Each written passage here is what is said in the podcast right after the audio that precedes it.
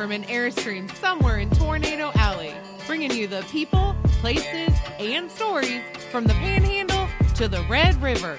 This is your only in Oklahoma show.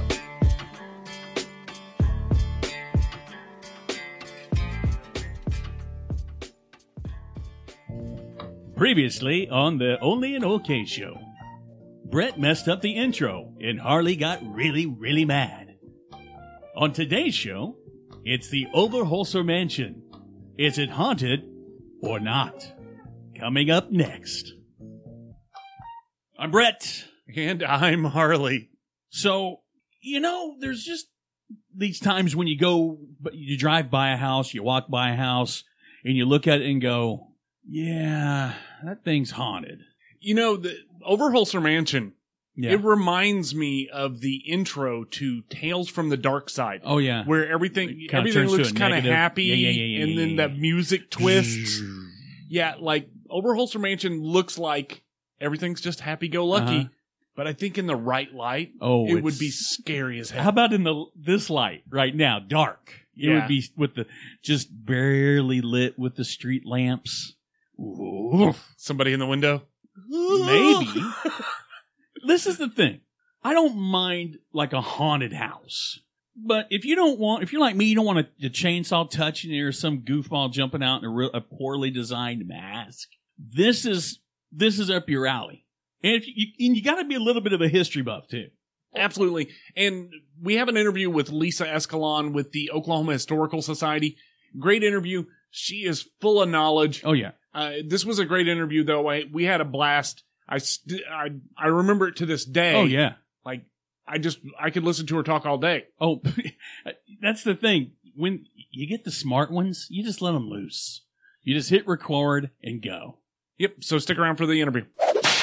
Some things I didn't know that we're going to find out is that the Overholser Mansion has zero to do with the lake, kind of.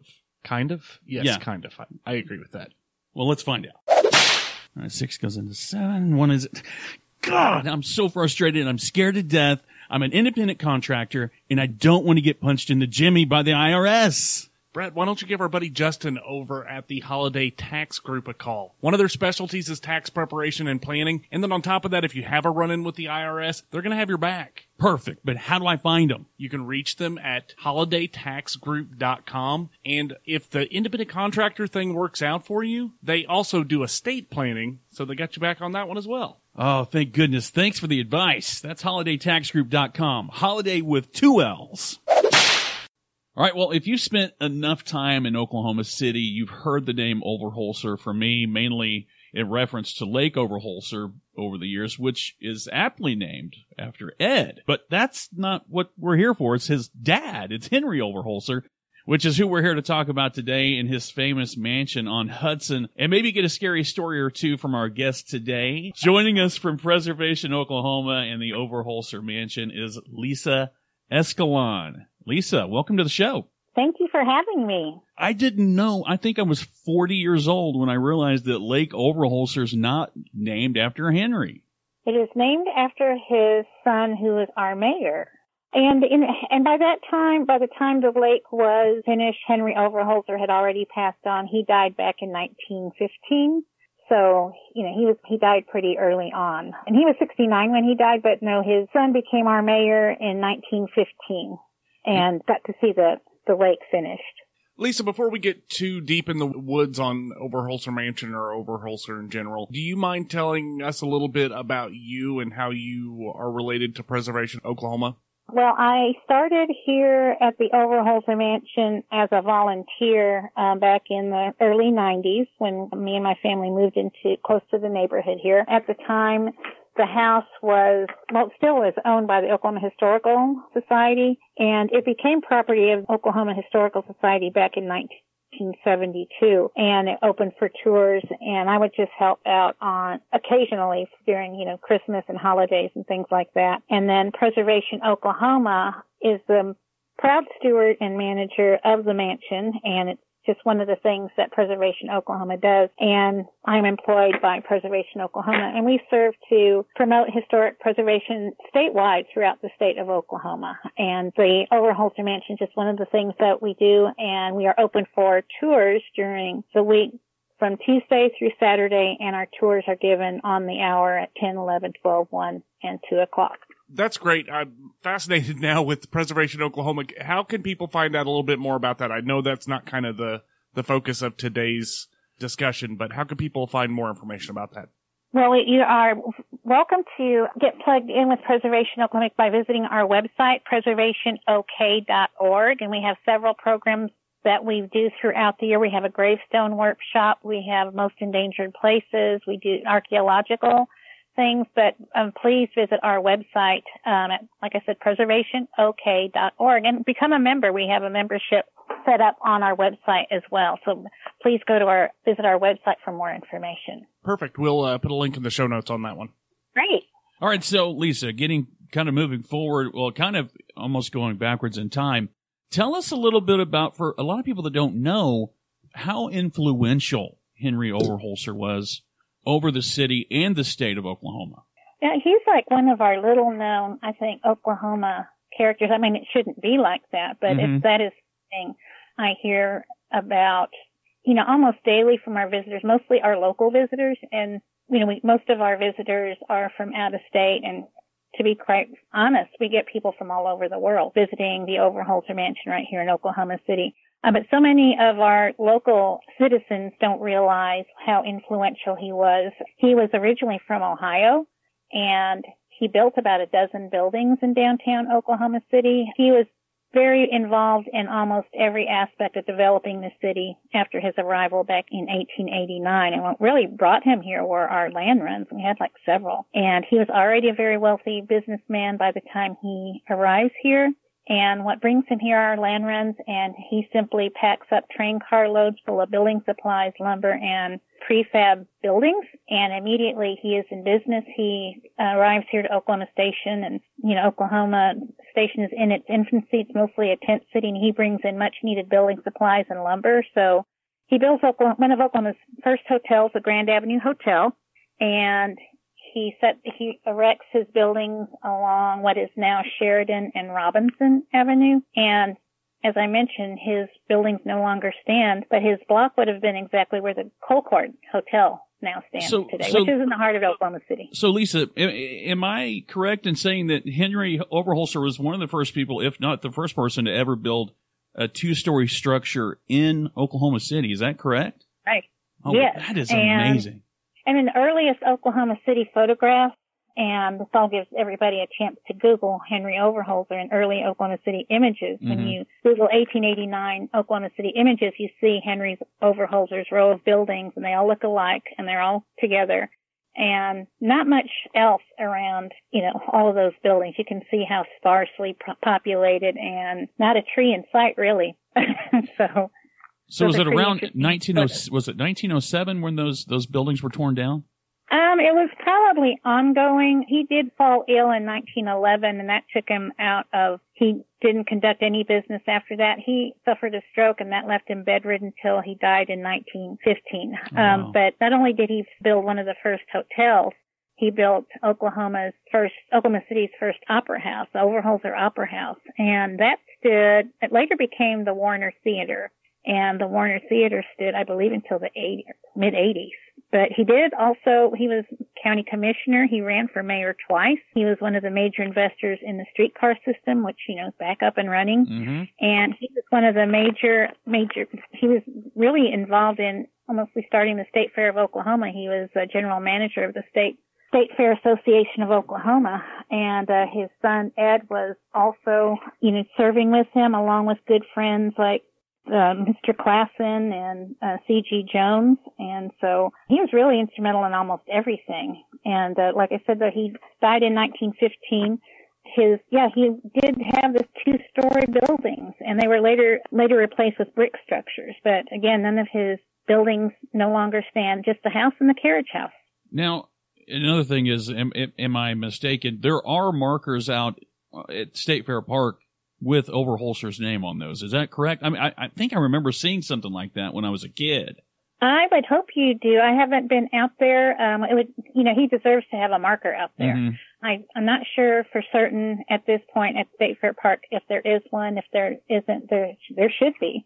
So the the only thing standing you said was the mansion and the carriage house. Yes, the carriage house is where we, we begin our tours, and it's both of them structures were built in 1903. So we talk we are talking pre-statehood.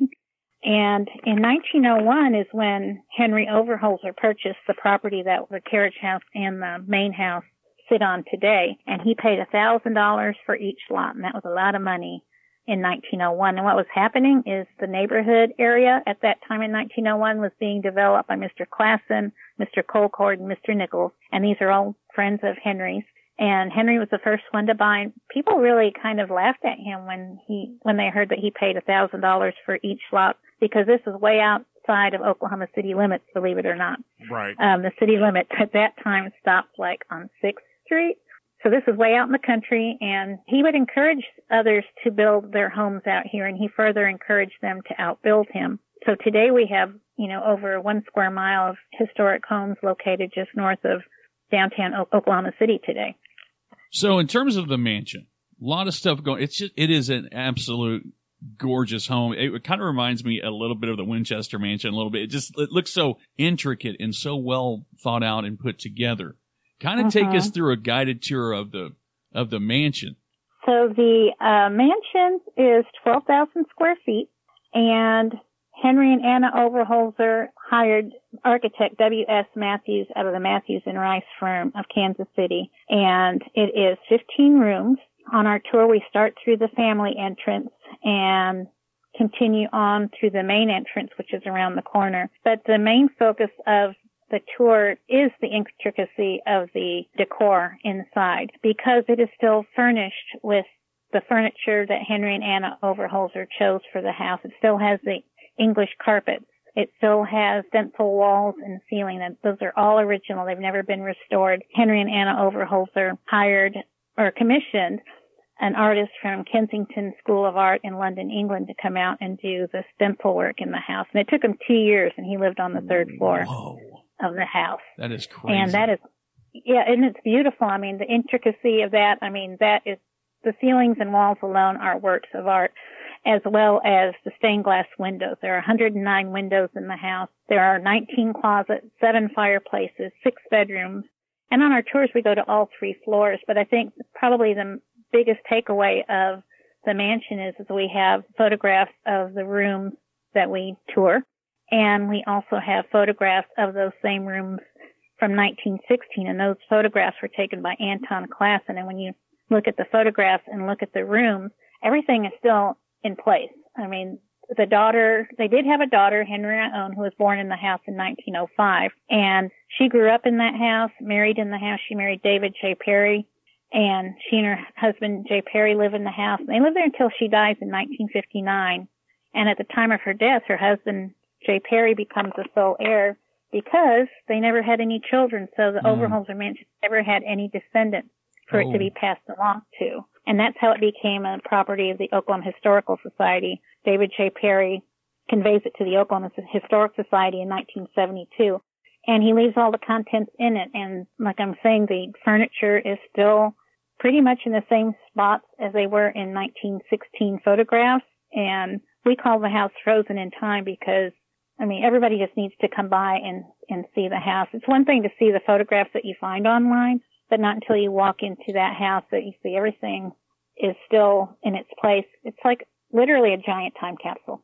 So, Lisa, from the time from its last inhabitants until it became a museum, what's the process of turning it into a museum, and how long did that take before it actually took place?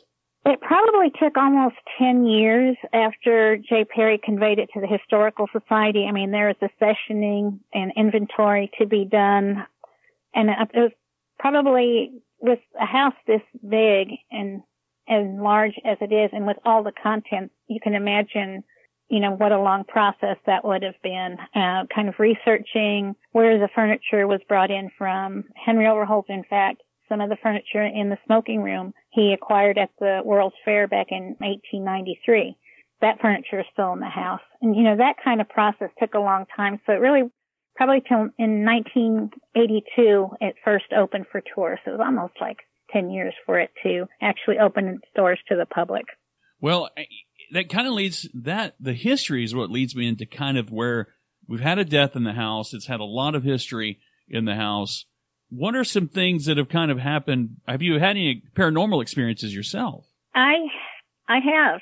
I just got off of a, from a phone call from another volunteer who volunteered when I started years ago, and she was relaying something that happened to her and asked me pretty much the same thing you're asking me. The only death in the house was Henry Overholser. He died um, while he was ill, after a long illness, I should say. And from the very time I began volunteering, again during holidays and special events, just set up, doing setup and things like that, get talking to other volunteers, it was, you know, conversations that were held like, so you know, you've heard the stories about the house, right? And like, uh, yeah, kind of. And, you know, other volunteers would relay things and and it was just kind of, you know, I would shrug it off because, you know, it's like, oh, some of the stories they told was like, oh, that could have been anything. For instance, like one of the housekeepers vacuuming ran off the property because the uh, vacuum electrical socket, you know, the vacuum was unplugged from the socket while she was vacuuming and, you know, things like that. And, you know, those are kind of like, kind of like sound like they were lame and so, well, there was, you know, different explanations for that kind of thing. And so those are the things that I heard at first. And uh, then I heard from other workers of his, the historical society would ask me, have you seen her yet? Have you seen her yet? And again, that's something I would like shrug off. And the story, the main story about the house is that they see Mrs. Overholser in the window. And that's some, one of the first stories I heard from other volunteers. And again, that was something I shrugged off. And other um, volunteers that worked at the house have seen it, seen her. Some of the maintenance workers from the Historical Society have seen her. This is a story that's gone on for many, many years. Mrs. Overholser is reportedly seen walking across the music room. I think it was by Mary Ellen Monroney, who was married to Senator Mike Monroney, who, established, who established our FAA headquarters here in Oak City. So that's a that's how far back that story goes. That would place in the 50s or 60s when that took place. And so we know that the house was built by Henry and Anna Overholser. I always say that he built the house for her because there's a lot of English influence in the house. When you visit, you can certainly uh, recognize that, cause, and that would be because Mrs. Overholser was raised by her stepmother, who was from England. Okay, makes sense. And so yeah, that makes sense. So that kind of ties that in there. But just the thought of the decor that's in there, like for instance, the design on the ceiling of the dining room, which is hand stenciled and painted by the artist from England. For instance, the design in the dining room, it is copied from her Limoges china pattern oh. that is set on the table. Yes, and it's the largest set that we have. It's I think I believe it's her wedding china. I could be wrong. Um, it's like an 18 to 20 place set uh, we have other sets that belong to Mrs. Overholser, but they aren't nowhere near that that large at all. They're they're like 10 to 12 place settings. Nothing really remarkable about it. Not like the Limoges, which has platters and tureens and double handled consommes, and it's just an it's an expansive china set. But you know you're wealthy. You can have your favorite china set uh, absolutely painted on the ceiling. And, but, and I think that would illustrate probably more to the point of if if she's going to be there, I mean, all of her stuff is there. Her her energy signature, her fingerprint, her oh, her history is definitely. Yeah. And in in fact, not only her china is still there, Henrietta Owen the daughter, her clothes are still there. Her clothes are still hanging in the closet. Her shoes are still there. The bed spreads are still there. The daughter's report cards from school are still there. Oh, her yeah.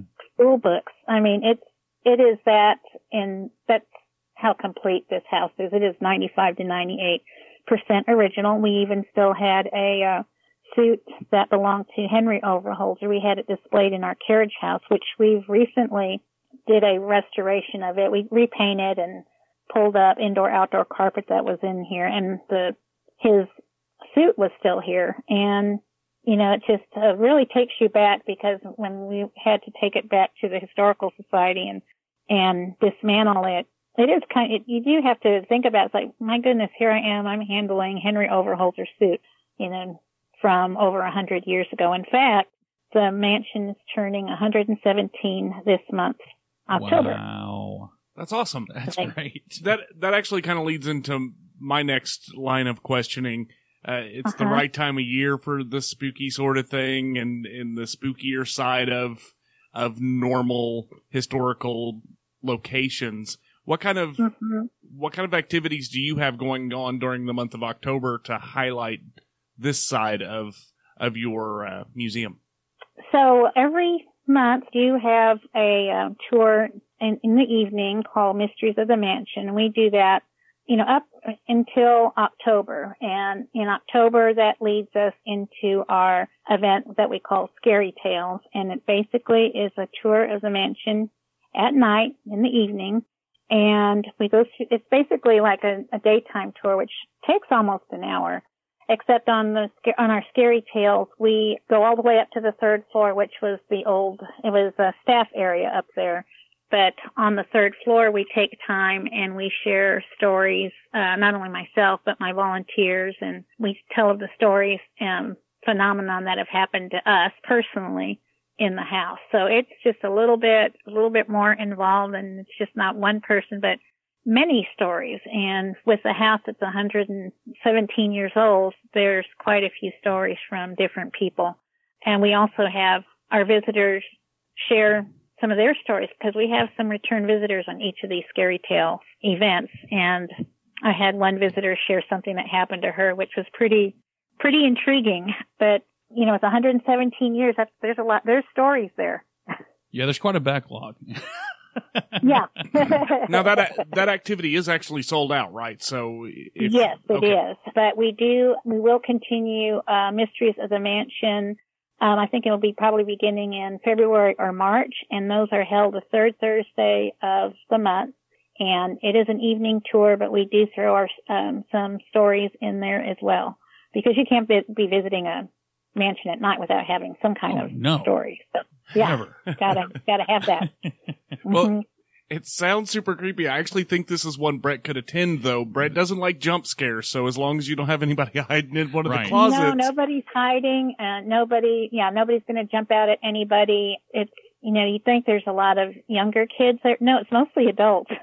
so, Well, but it's a, and what that leads me to my question is: Is it an all ages event? Is it you know? Is it kind of just what your your heart can handle? In terms, I it's probably, it's probably not suitable for younger Okay. children, but you know, teens are, you know, fine and welcome. And it is, it, that, that Scary Tales, um, tour, it runs about an hour to two hours because, um, people don't get tired of hearing scary stories or, you know, especially around this time of year. well, your tour runs about two hours, but I run about a flight of stairs in about ten seconds. So, uh, if it gets too heavy, I'll let you know. I'll be uh, I'll be in the front yard waving Hey, gracefully. That's fine. So, Lisa, on that part, what's the best way for people to learn more about the the events that you have at Overholser Mansion?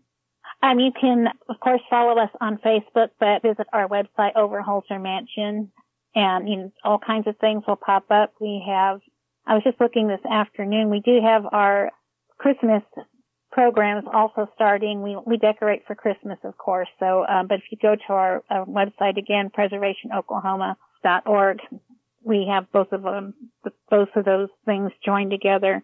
But also just come by for a visit. We're located at 405 Northwest 15th in just north of downtown Oklahoma City and, you know, invite everybody to come and take a tour if they haven't been here already because it's definitely something to see. Perfect, Lisa. It's been great having you on the show. Absolutely. Uh, Well, thank you for having me. Well, thank you for taking the time out, and we will definitely be sending people your way. Not for the scary tales, sold out, but but for your Sold out. tour, but you know, we- but, yeah. but anytime they want to take a tour, we're very happy to throw in a, a ghost story or two or two. or three. Lisa, thanks for being on the show. We appreciate it. Thank you. Once again, a history lesson. I mean, learning things at 42 that I have yet to learn my entire life.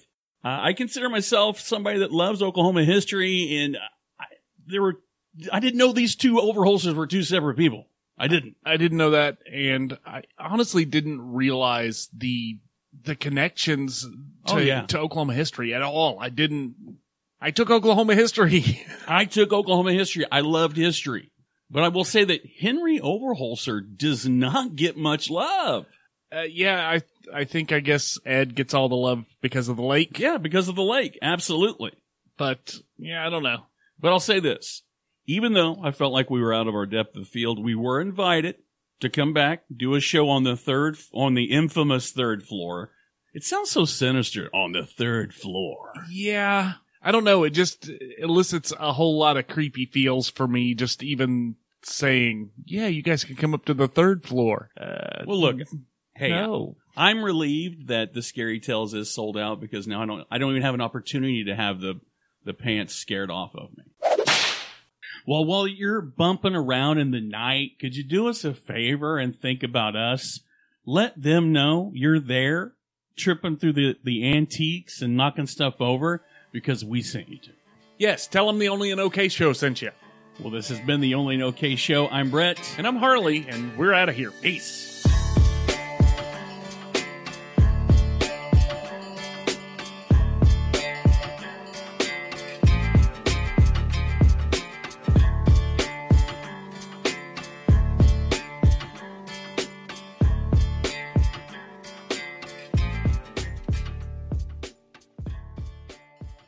Tell them the only an okay show. Tell them the o- God bless America. That whole thing's gone. The whole thing's gone. We don't need outtakes for everything, do we? Okay. Nope. Okay. Three. Nope. Hang on. I gotta adjust the volume. Right there. Ready? Three, two, one. Previously on the Only an Okay show, Brett messed up the intro again, and Harley was not happy. But this time, we're going to make up for lost time. No, do No. it again. Yeah, I don't know what I was over. doing. Start that shit all over, dude. What is wrong I don't know you? what it is. You want to do it? No. Okay, go. Previously on the Only an Okay show, Brett messed up the intro, and Harley got really, really mad. On today's show, it's all about the Overholser Mansion. Is it haunted or not? Okay, ready? Three, two, three, two, three, two, three, two, thirty-two. One go. Blue thirty-two.